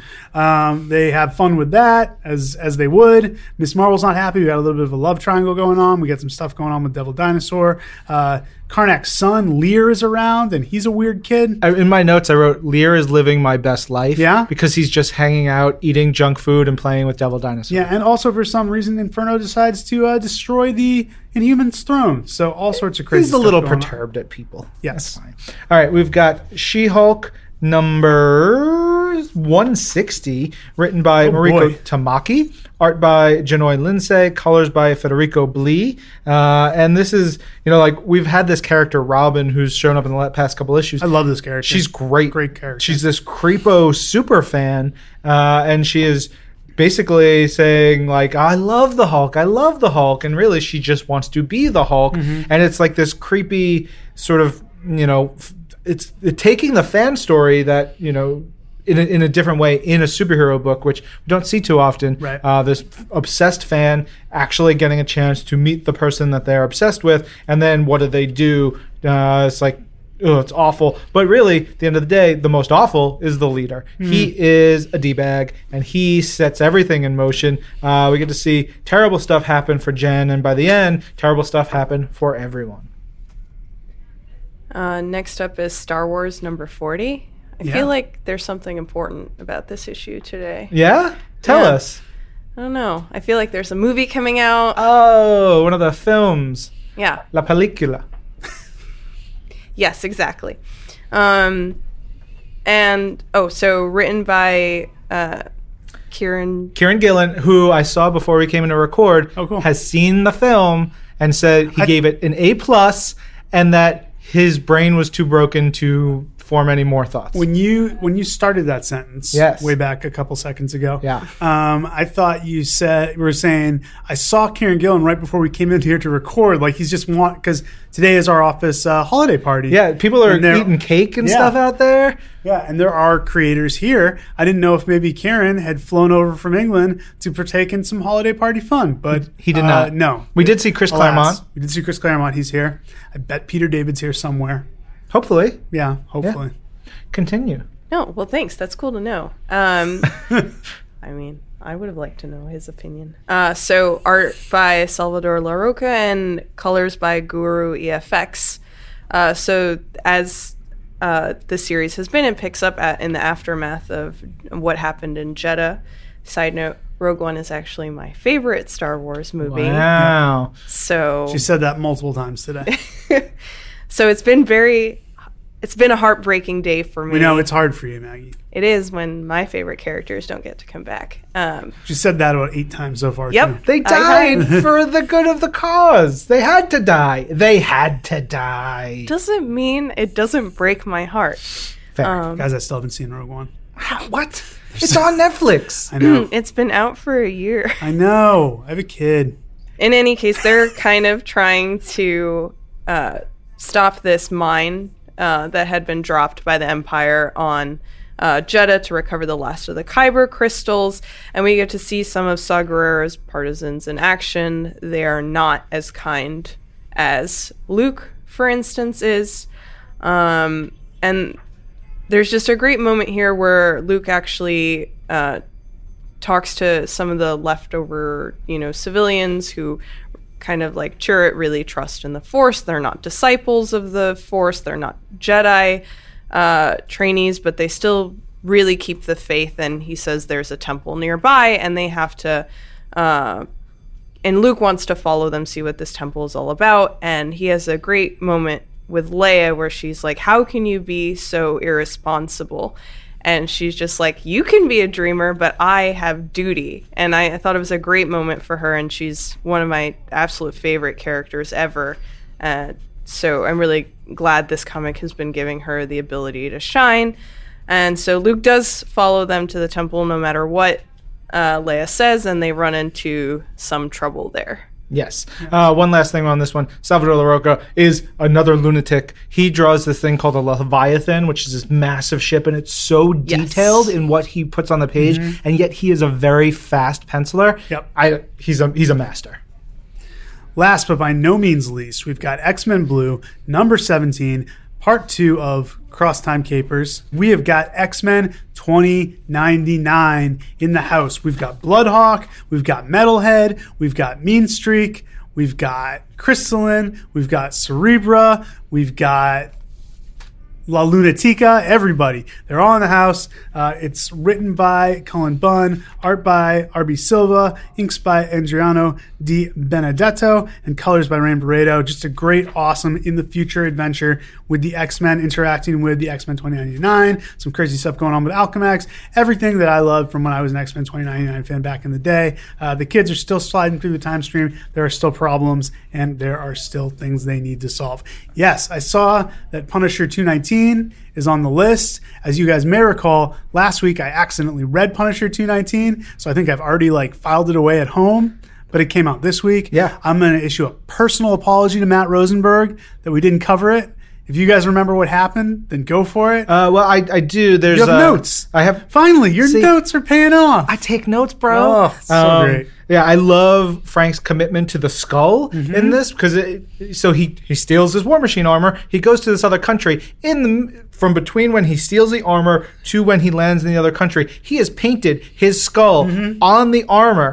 He's also wearing a shirt with the skull, so when he steps out of the armor. he's still branding. He is on it. So, All- all about like, branding. He knows how to make an impression. It's fantastic. Um, there's a great moment where he's like, "This thing, the weapons aren't working," and there's a, an, an old soldier there uh, who he's sort of aligned with. He's like, "Did you take off the safety?" And Frank's like, "No, this thing doesn't have safeties." And he's like, "Try it," and Yeah. Takes off the safeties. He's like, So it goes. Great. It was a really funny moment. Um, there's exploding heads, decapitations. Uh, there's a really weird bit where you see an upside down shield logo Hmm. on like these uniforms, and I'm like, that's a cool little thing.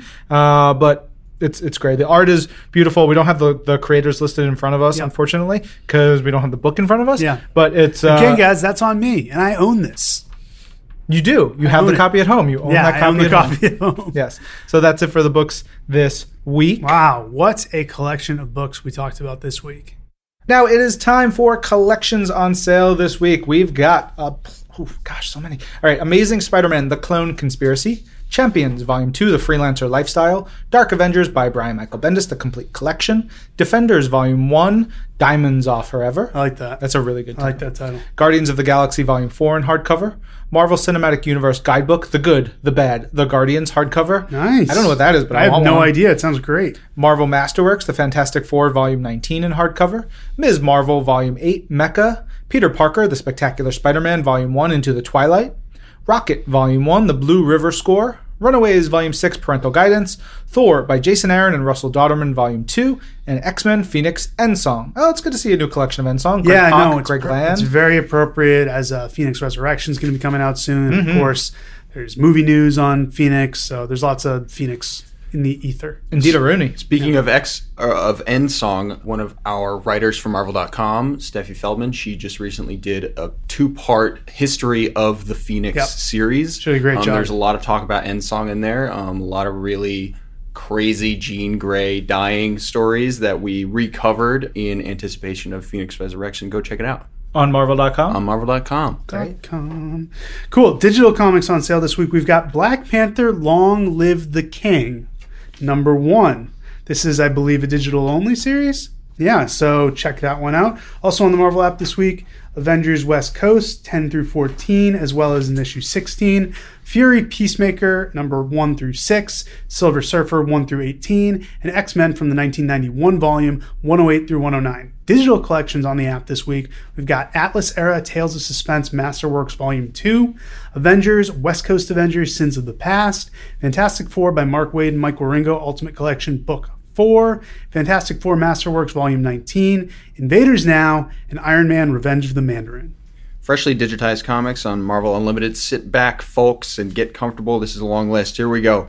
All new Guardians of the Galaxy number three, Avengers number eight, Black Bolt number two, Bullseye number five, Champions number nine, Daredevil number 21, Darth Vader number one, Doctor Strange number 20, Hawkeye number 7, Iceman number 1, Iron Fist number 4, Jessica Jones number 9, Marvel Adventures Superheroes number 10 and 17, 18 and 19, Marvel Universe Ultimate Spider-Man versus the Sinister 6 number 10, New Mutants number 41 to 45, 47 to 50, Nova number 7, Rocket number 2, Secret Empire Brave New World number 1, Spider-Man number 17, Spider-Man Deadpool number 18, Star Wars Rogue One adaptation number 3, The Amazing Spider-Man number 28, The Unstoppable Wasp number 6, Venom Funeral Pyre number 1 through 3, Venom Sinner Takes All 1 through 5, Venom The Madness 1 through 3, Wolverine Bloodlust number 1, Wolverine Rahne of Terra uh, number 1, Wolverine The Jungle Adventure number 1, X-Men Gold number 5, and Zombies Assemble number 2. Way to go, Tucker. Nice job. Those Wolverines were all prestige format one Yes, shots. exactly. I remember because I still have them all. Oversized?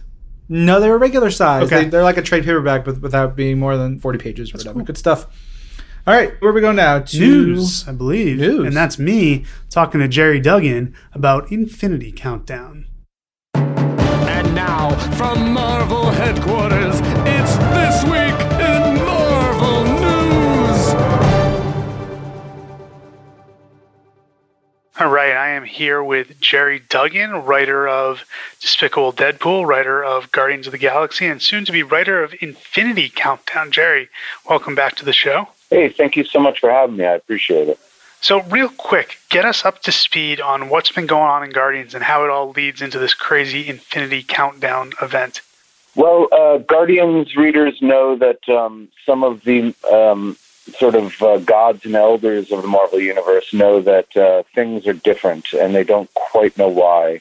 Uh, and one um, immediate example of, of this uh, it, it, uh, are how the stones are, are different now. And uh, the first example that we have of that is the Power Stone seems to be quite large, um, much larger than we've ever seen. the Infinity Gems in the Marvel Universe are seemingly uncut stones, and uh, we don't quite know why. Uh, that's driving some people crazy. The Guardians uh, and the Nova Corps uh, found the, this uh, large Power Stone, which was actually so large, it's uh, keeping um, this planetoid stationary in space. It's not orbiting the star that it should be, and they were hoping to try and keep it a secret, but in Infinity Countdown, the secret gets out. So we're going to see the Guardians obviously in Infinity Countdown, but what other characters are in the mix as far as everyone starts looking for these stones? Well, um, you know, the the other stone that has been revealed uh, so far uh, is in the hands of um, Logan, and so it's safe to assume that uh, he will uh, he will turn up. We have a um, a big thirty pager drawn uh, by Mike Deodato. Oh my gosh, these oh, pages cool. are just so incredible and uh, that that kicks it all off. Um, every stone will be revealed uh, in that issue. Uh, some of the stones will be uh, in um, different places. They'll all be in new hands, and uh, we'll we'll find out uh, who is after them and why, and what they hope to accomplish with them. you know, some of the players, you know, that we've seen. We'll see Loki again. Uh, we'll see some of our uh, cosmic uh, big bads. And then, look, the fun part of this is uh, sort of um, not bringing the stones to Earth necessarily, but putting them into mortal hands. And what does that mean for uh, the the people that wield them? And and so, uh, you know, yes, uh, I'm I'm starting down the event path, um, but yes, I, I hope to make sure that all of these stories um, you know, are, are not just big, but I think really fun. Yeah. Uh, I, I, I think that's, um, you know, that's always been the, the, the mantra. And, uh, you know, this is turning out to be a, a, real hoot. I mean, you know, we have Deodato, we have uh, Kuder, we have Allred. It's a murderer's row of, of art lineup on the stuff that's coming coming your way. Also in February, uh, from Allred, we have the uh, 30 page Adam Warlock special that um, you know 150 returns of Warlock, and one uh, you know the, the the one thing that I wanted to do that we needed more space to do is to sort of reestablish who Warlock is, and uh, I, I, think this issue does that uh, very nicely. Um, Allred's just a genius, and uh, it that moves the story forward in some very fun and unexpected ways. I think. Cool. Jay, I want to wrap up just by saying, you know, you've been doing Guardians for what, a little over a year now? Yeah, that's right.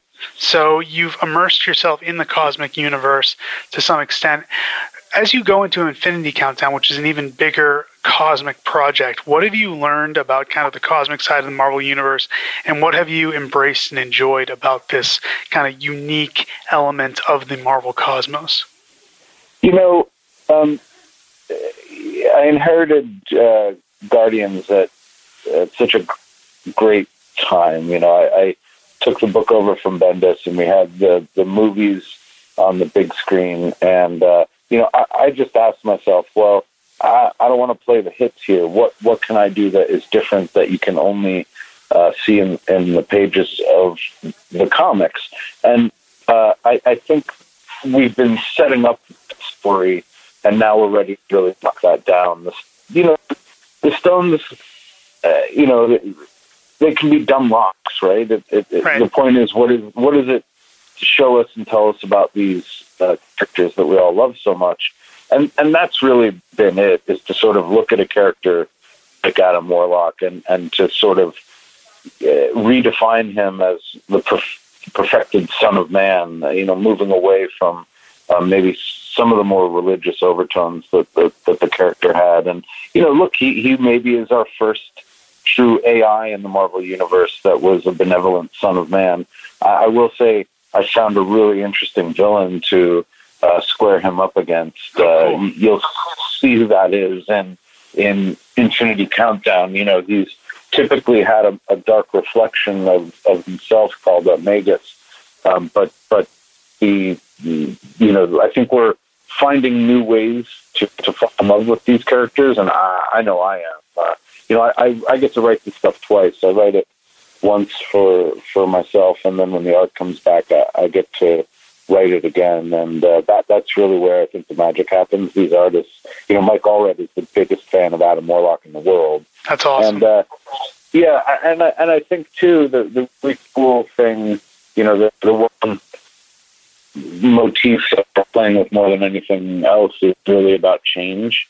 And you know that's what I think all, all great stories are. You know what changes, how your characters change, and sometimes that can be tricky in, in comic books because you, you, you can't blow up the status quo um, every month necessarily. But uh, this feels like the stories that are happening in Infinity Countdown and the story that follows it, um, which I know I'm not allowed to talk about yet, really do embrace change uh, and in a in a in a meaningful way, in a transformative way. So it'll be a lot of fun, uh, you know, for readers. I'm not sure it'll be too much fun for the characters. Um, it never is. certainly, some of them will have fun, but uh, not all of them will. Cool. Thanks so much for joining us, Gerry. Hey, thank you so much. Uh, I'm really excited. Thanks again.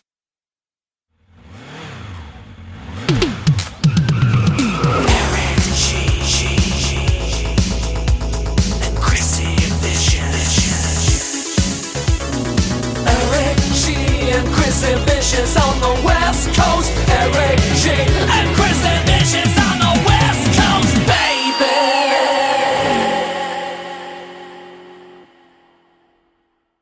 Hello, this week in Marvel. This is Assistant Editor Christine Dinh, joined by, Editor Eric Goldman. and we're heading straight into the holidays. But, but, happy new Star Wars week, Christine. Yes, that that is correct. I, I'm like in such a daze, and I was like, oh no, did I already confuse the, the wrong day or coast again? it's very sad. but you know what's not sad? The fact- world of Marvel. The world of Marvel. And uh, the fact that Marvel's The Punisher has been renewed for season two. Uh, so if you're a fan of that series, and you should be, it will be back for more. And uh, if you haven't seen it yet, it's available now on Netflix, all 13 episodes of season one. Yes. Also in the world of Netflix and just binging. Yep. This past weekend, while we were all at PSX, we announced that Marvel's Jessica Jones got its release date. We released a little snippet of what you can expect from season 2 mm-hmm. Some new faces, but the main thing is Jessica's back. Yep. March 8th. But also in the world of Jessica Jones, another familiar face. Yes. Marvel's Luke Cage. Um, the complete first season is now available on Blu-ray. And there's some cool special features on it. I'm like, um, I'm a special features guy. Like I've always been. I think that goes with me being like super like movie TV geek growing up. I always wanted to know like how and the why of the making of it. Yeah. Uh, so there's some cool stuff on this where they talk to the people involved in the making of uh, Marvel's Yeah. Luke Cage. So we have like a little snippet of this exclusive, never before seen back matter, and it's uh, the snippet is of Cottonmouth, Yep. and you'll see a lot of that for all the characters and Harlem and just everything Luke Cage. In the world of Marvel's Runaways, we had a brand new episode this past Tuesday. And we saw some crazy banana things. Yes. um, we saw that that you know Julian McMahon has been there all along, but this was his first official debut. Uh, Well, you got a tease of him last week, yep. Yep. but um, I interviewed him to talk about you know Jonah and what Jonah's role within the Pride um, and his fascination with the Runaways are. So definitely check it out on Marvel.com and brand new episode next Tuesday we're going full speed ahead, no breaks for the holidays. Right, right. So we only have what four more episodes left, Right, right. Which is insane. it is that is insane. And then uh, Marvel's Agents of Shield's Slingshot, uh, which you know came out uh, last year or earlier was it earlier this year. Right? It was this year. Yeah, it was earlier this year. It's all a blur now. Uh, but that actually got two WGA award nominations. So Writer Guild of America put, gave out their uh, nominations this past week, and I got two nominations in the same category, um, so which is kind of cool. So two different episodes from that have been nominated. Yeah. Uh, and you can, uh, I think, I think you can still check that out online. So You you can should- watch it on abc.com. and I believe YouTube as well. Yes. So, yeah. And it was a lot about Yo-Yo's back history. Yeah. And what's really awesome is that, you know, like Yo-Yo has made been made a series regular. Yeah. And we have a brand new episode of Shield today, as if you listen to it on a Friday. Right, right. We have one tonight and, you know, you get to see a lot more of Yo-Yo's powers in action. Yeah, yeah. So it's really cool to see that recognized. Yeah. And Joe Quesada directed the first episode. So Yeah. it's cool stuff there. Um, another trailer. We had a we had a pretty busy week when I Yeah. looked like it. Uh, another trailer that uh, debuted this past week is for Spider-Man Into the Spider-Verse. That's the animated film opening Christmas next year. So don't get in line now. it's a year for now. Amazing. It looks really cool, and you know it's the first sort of movie version of Miles Morales, and, and it's just like the the background art. Yeah. I'm just like in awe. I was like the the artists on here are just crushing it. it's a really cool style. Like it really helps it stand out, you know, from other animated Mm-hmm. movies, and I really like that stylistically about it. Uh, so check out that trailer if you haven't. Uh, and then uh, lastly, in the sort of uh, in the world of the ocean, I was gonna say. um, but uh, Marvel Day at Sea, if you missed it this fall, uh, do not fret. You actually have another chance. January to April, it'll be going uh, out of from Miami. And uh, we've got a couple spotlights you can check out on Marvel.com right now. Some of the stuff you can see if you participate in that, if you go on Marvel Day at Sea, including some of the shows. There's the uh, Doctor Strange Journey into the Mystic Arts show and the Marvel Heroes Unite show, which kind of has a bunch of heroes Yeah. all combining. Uh, the Doctor Strange one, too, like even those pictures, I was like, I want to see that. It's really I cool. totally want to go because um, we have colleagues who just recently went last a couple weeks ago, and when they talk about this cruise, I'm just like, I have this fear that I'll be like, I, I've never been on a cruise, Yeah. but I have a fear that I uh, will just spend the whole time hurling. It's because I get seasick. Yeah. But I really want to go because everything that's the activities planned and all like the performances from our uh, cast members. I Yeah. just want to see it like It really live. it looks really cool. I need to get onto one of those at some point. Um, and then we also have uh, uh, some character spotlights, some of the characters you can interact with and meet during the day, including Iron Man, character you might be familiar with, and then three of the Guardians of the Galaxy: Star Lord, Gamora, Groot. Uh, you can have kind of encounters with all of them uh, as you're as you're moving around the ship, and hopefully not hurling. If you're uh, if you're Christine, Oh, and there was also an awesome TV new TV spot for Black Panther. That's right. That's Yeah, right. that looked amazing. Which is like really close now. February is freaking close, you know? So- We're days away from 2018. Ah. well, we'll throw it back to our our friends on the East Coast. Have fun, guys, and may the force be with you. Yes. Bye. Stay tuned for more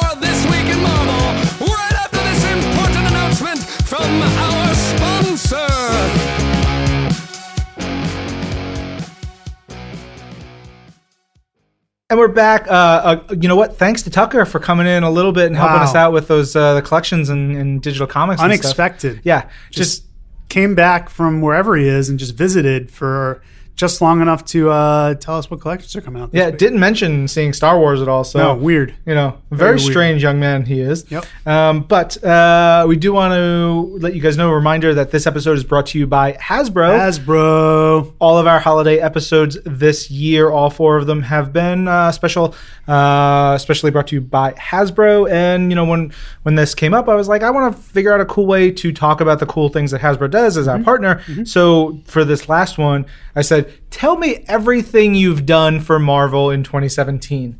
Then we got nine pages of photos and details about all the cool stuff that Hasbro has put out this year. They've got these Titan Hero series um, figures. There's a mega collection with 11 figures in them, and these things are like 12 inches tall. They're they're huge. It's a good approximation of 12 inches Right, right, there yeah, visually. you know, like Yeah. like this, like here. You guys can't see this, but you I know, can see it. from the top of your head to like the top, the bottom of your toes. That's about 12 inches. Um, and then so you've got 11 figures in there, and these are great for the younger, especially the younger, you know, like Marvel Mag- fans? like Maggie's age. Maggie's age, Right. even Yes. younger. Uh, but you get Ant There's no Man. Captain America, Black Widow, Thor, Star Lord, Falcon, Black Panther, Iron Man, Spider Man, Black Widow. Uh, I already said Black Widow, uh, Gamora, and Groot. All of those in this big pack, but lots of those Titan Hero um, series figures. And I, I saw some cool stuff that they're doing with the Titan figures for next year, Right. which we'll we'll see uh, in the coming year, which I think is going to be neat. I know it's been a few years now since Mm. Guardians of the Galaxy came out in theaters, but it still blows my mind every time I see like Star Lord and Gamora and Groot like lined up next to Cap and Thor and Iron Man in a toy line. Wait till you see the movie. Yeah, Infinity Oh War. my god, can't even can't Yeah. even fathom. Uh, but speaking of like Guardians of the Galaxy, there was the the Volume Two Dancing Groot figure. Uh, you know, it's got that's 11 and a half inches tall. So what is that? That's like that's like kind of from your toes to your shoulders, Sure, right? Yeah, say that. That's about how tall that is. Right. Uh, you know, it's batteries and he dances for you.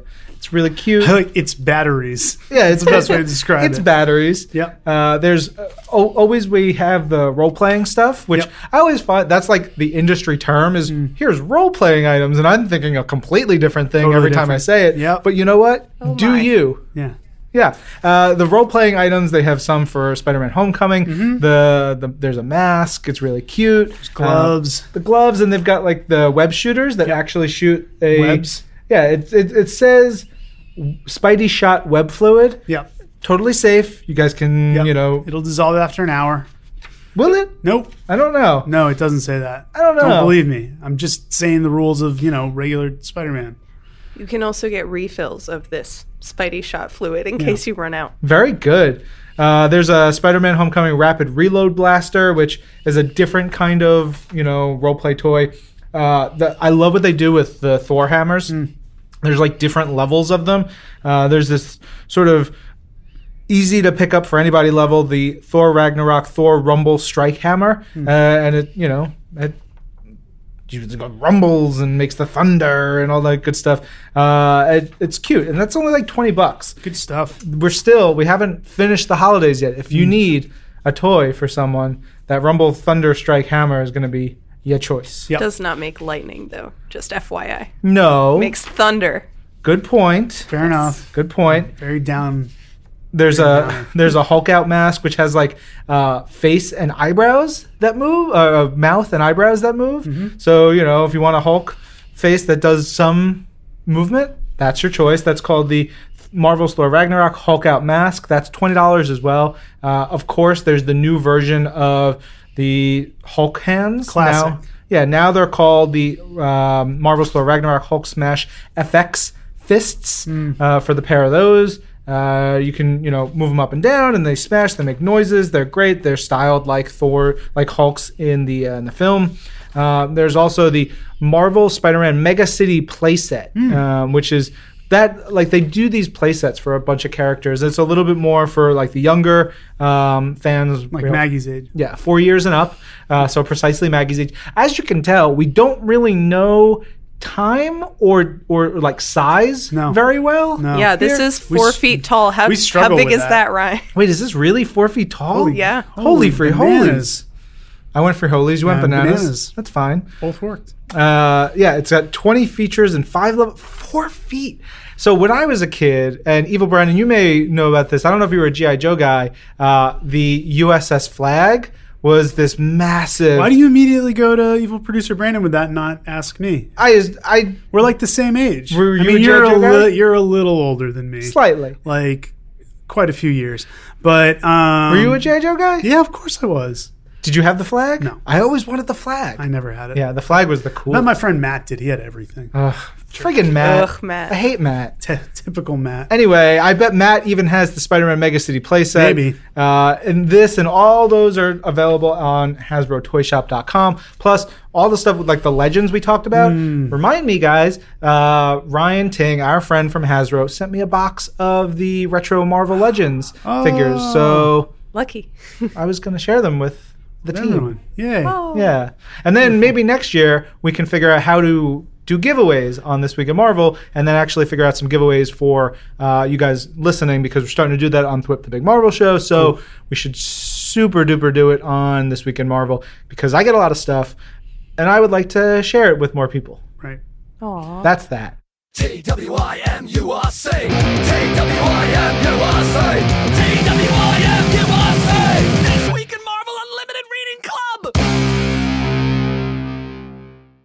All right. Thank you to Hasbro, who is also the sponsor of our This Week in Marvel Unlimited Reading Club. We have done holidays through the years. We've done some great holiday stories, and we finished up this time with a couple of holiday uh, anthologies, ones that Ryan and I contributed Yeah, to. I, I figured it would be good to bring in some superstar creators to help talk Mm, yes, about exactly. Um, and then we're already here. Yeah. So uh, do Works we want to do?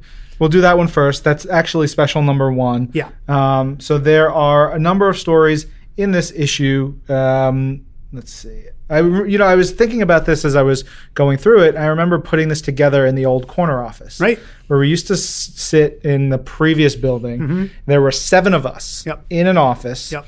It was me, you, Ben, Harry Go, John Cirilli, um, Margarita Weissman. Margarita Weissman. There were two intern spots. Yep. How many is that? I stopped mathing. Anyway, that's like six. Uh, and then we, we had a swing. There was so many people packed into that room, but I remember Harry was really like the lead on the digital comic stuff. Mm-hmm. Yep. He and John putting this together, uh, and it's great. We have a bunch of stories in here. The first one is an X Men story by Jim McCann, Todd Nauck, and Chris Sotomayor. Uh, that was really sweet. It's the X Men in San Francisco. Mm-hmm. Uh, you, it's like I also like that it like you get a very deep sense of when and where this took place because you have Storm talking about well she's normally in Wakanda so Yeah. that places her and where she was in her life. Um, they're centered. The story itself is centered around Kitty's loss. Yeah. Kitty not being not there. being around because of the events of Astonishing X Men back in the day. yeah, She was traveling through space in a giant uh, Bullet. Giant bullet. yeah, as you do. Yep, as one happen. just happens to do. Sure. Uh, so that was a great story. Uh, the best story by far is called Last Christmas. I agree. Written by Ryan Penagos, art by Juan Buddy Doe. Wando. Yeah. Sweetheart. It was it's a good story. I reread it and it's uh it's about a Skrull who gets stranded on Earth, basically has to live here despite the secret invasion. It's a twisted holiday tale. Um, it is very dark. Um, it really made me question the writer and uh, his motivations. Um, but it's He doesn't very- like Christmas. No, not he doesn't all. care for the holidays. No, no, but it was very good. Uh, beautifully drawn by Wando. Great story. Yeah, I mean, we've known Wando for years. Years. We were friends with him, so I was really thankful to have him help out with this. Um, it's a very short story, probably the only thing I'll ever write for comics. But I was, I'm proud of it. I'm happy with very it, good. and it's good named after a friggin' Wham song. So deal with that, rest of the world. Yeah. How many of you have a story published in a Marvel comic that's named after a Wham song? Nobody, Nobody. nobody has one. Uh, but I do, and I'm very happy. Then we've got another incredible story, Werewolf by Eve yes, written by Mr. Ben Morse. yes. Art by Stephanie Buscema.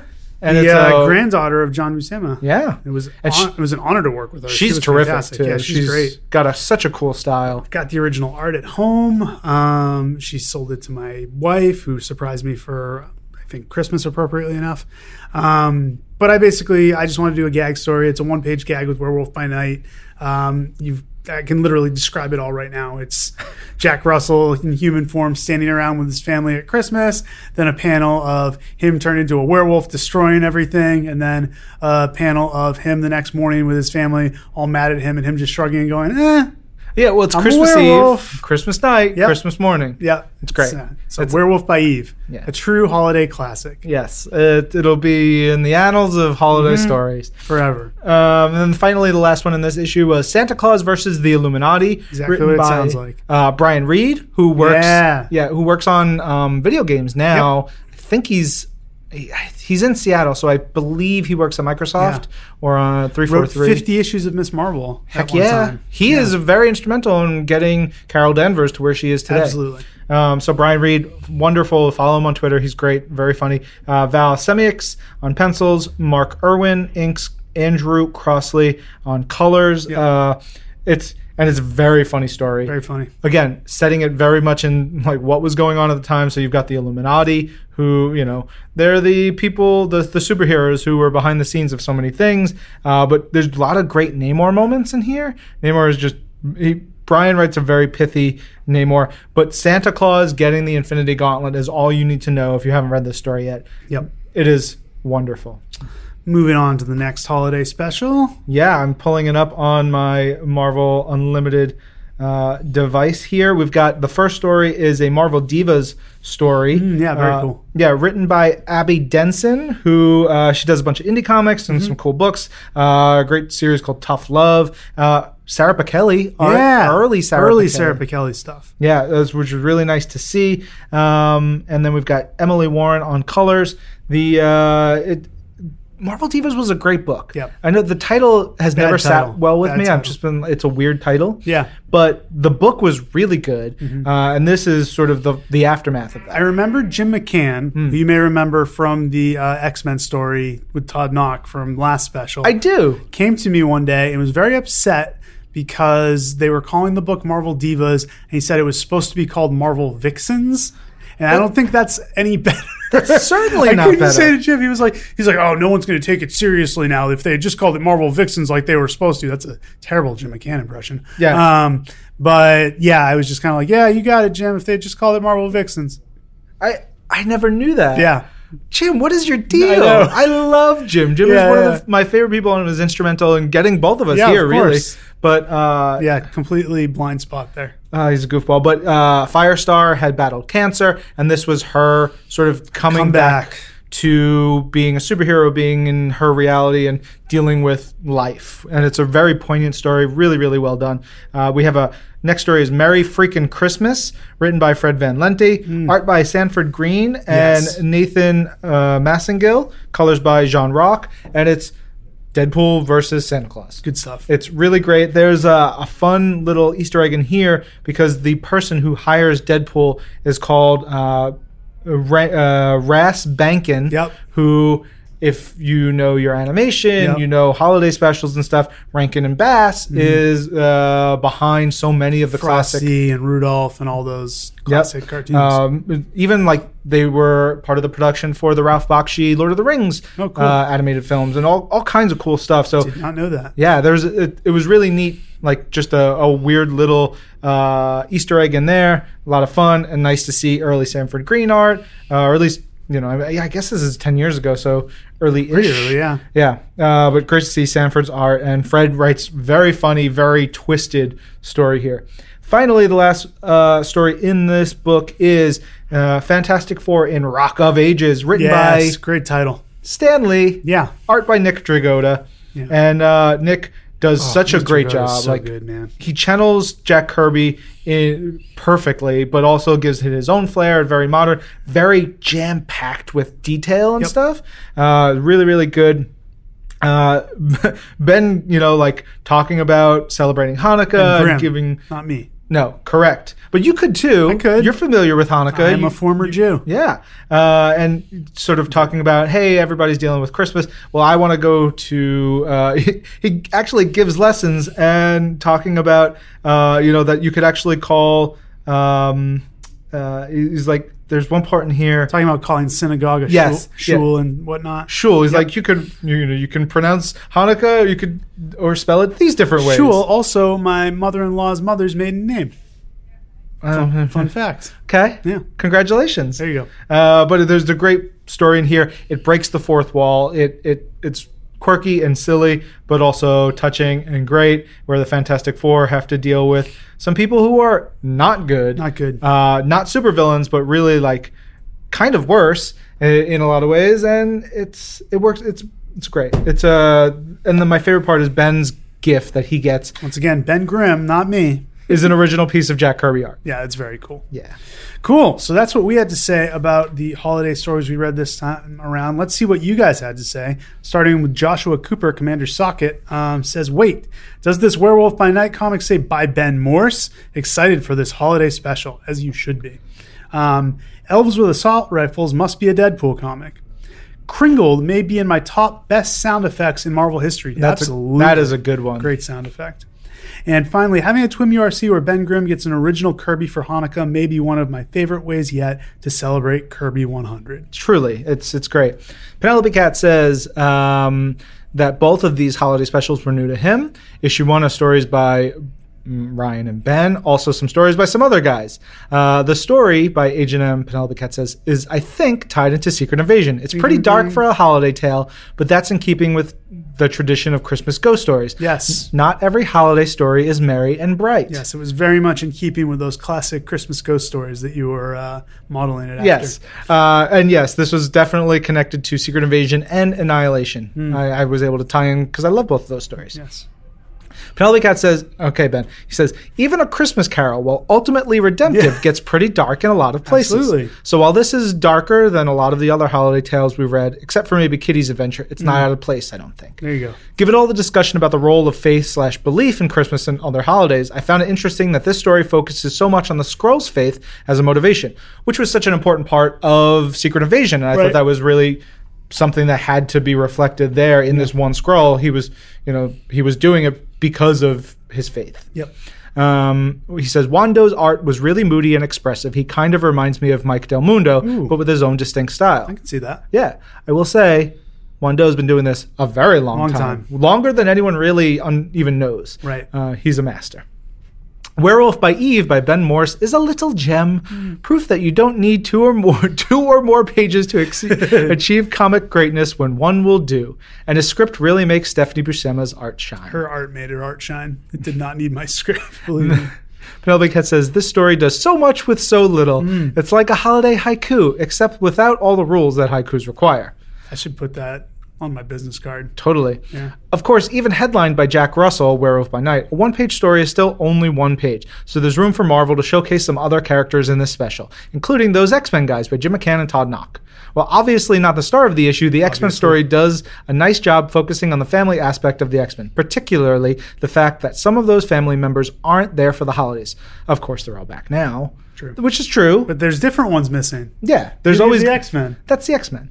Uh, oh, Penelope Cat says, I lost my own dad a week before Christmas, so I get that the holidays can be festive and melancholy at the same time. While McCann is no Penagos or Morse, True. he captures this feeling just fine. I partly kid. McCann's Return of the Dapperman is a favorite of Penelope Cat's. Return of the Dapperman is terrific. Absolutely.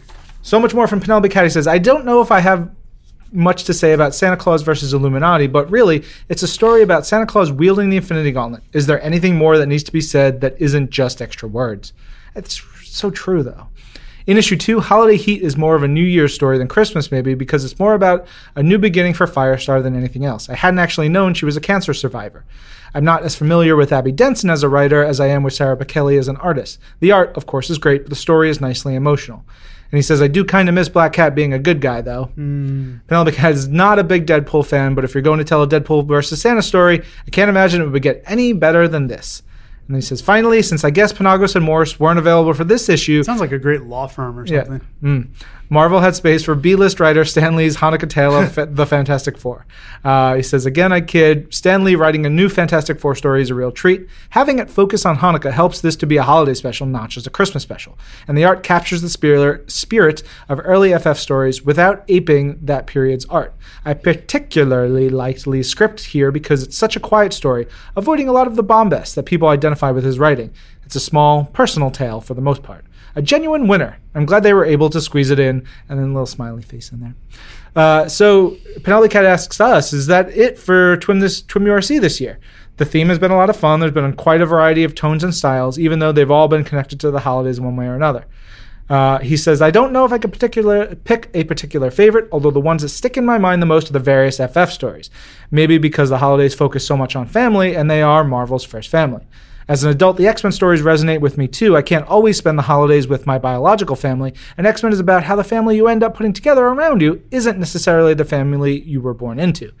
Now I need some more Marvel holiday goodness. I think I need to rent the Guardians of the Galaxy Avengers holiday special or r- rent. Is that a thing? Yeah, I think it was an animated special. Oh yeah, yeah, yeah. Or read the Gwenpool holiday comic. Happy holidays to everyone at this week of Marvel, and looking forward to two, to new Twim URC in the new year. I think that's yes. This will be our last Twim URC for the year. We'll come back guns a blazing in 2018. Crazy guns ablazing. Finally, we got Raf AB saying, "Hey, I think I know those guys." Looking at our credits page, uh, we have as a Jew, I must say this panel gave me a big smile. Great explanation of the Hanukkah miracle. That's by none other than. Um, that's in the X Men story. Uh, Agent M's story was super creepy for a holiday story. Ben J. Morse's story is funny but way too short. How dare you? Uh, that Deadpool Santa story was amazing. Santa has great powers. Uh, they're talking about Hanukkah, saying it's a Hebrew word, so it doesn't have an official spelling in English. Eternal debate about the spelling. Shul is Yiddish for school, since synagogues are places where people learn. Thank you, Real Stan Lee, or Stan Lee, for writing a great Hanukkah story. Yeah, we don't Right. get enough Hanukkah stories. No, not nearly enough. terrific. All right, that's it. We did it, y'all. Wow. How'd we do, evil producer Brandon? Evil Two thumbs up. Two thumbs up from evil producer Brandon. I'm sure you guys could hear the honking and the uh, the sirens and the people Yeah, yelling something outside. is going on Yeah. downstairs. At one point, evil producer Brandon was looking out the window like, Yep. "Shut up, we're recording." actually, right now, in fact, Yeah. gridlock traffic. Yes. So, right. Yeah, thank you. We'll be back with another episode next Yeah. week. Is that In- before? in days? Uh, yeah, we've got we got plenty of time. We got plenty of time. Yes. plenty of time. So we'll be back. Uh, more to come. Yep. Thanks for listening. This is Marvel, your universe.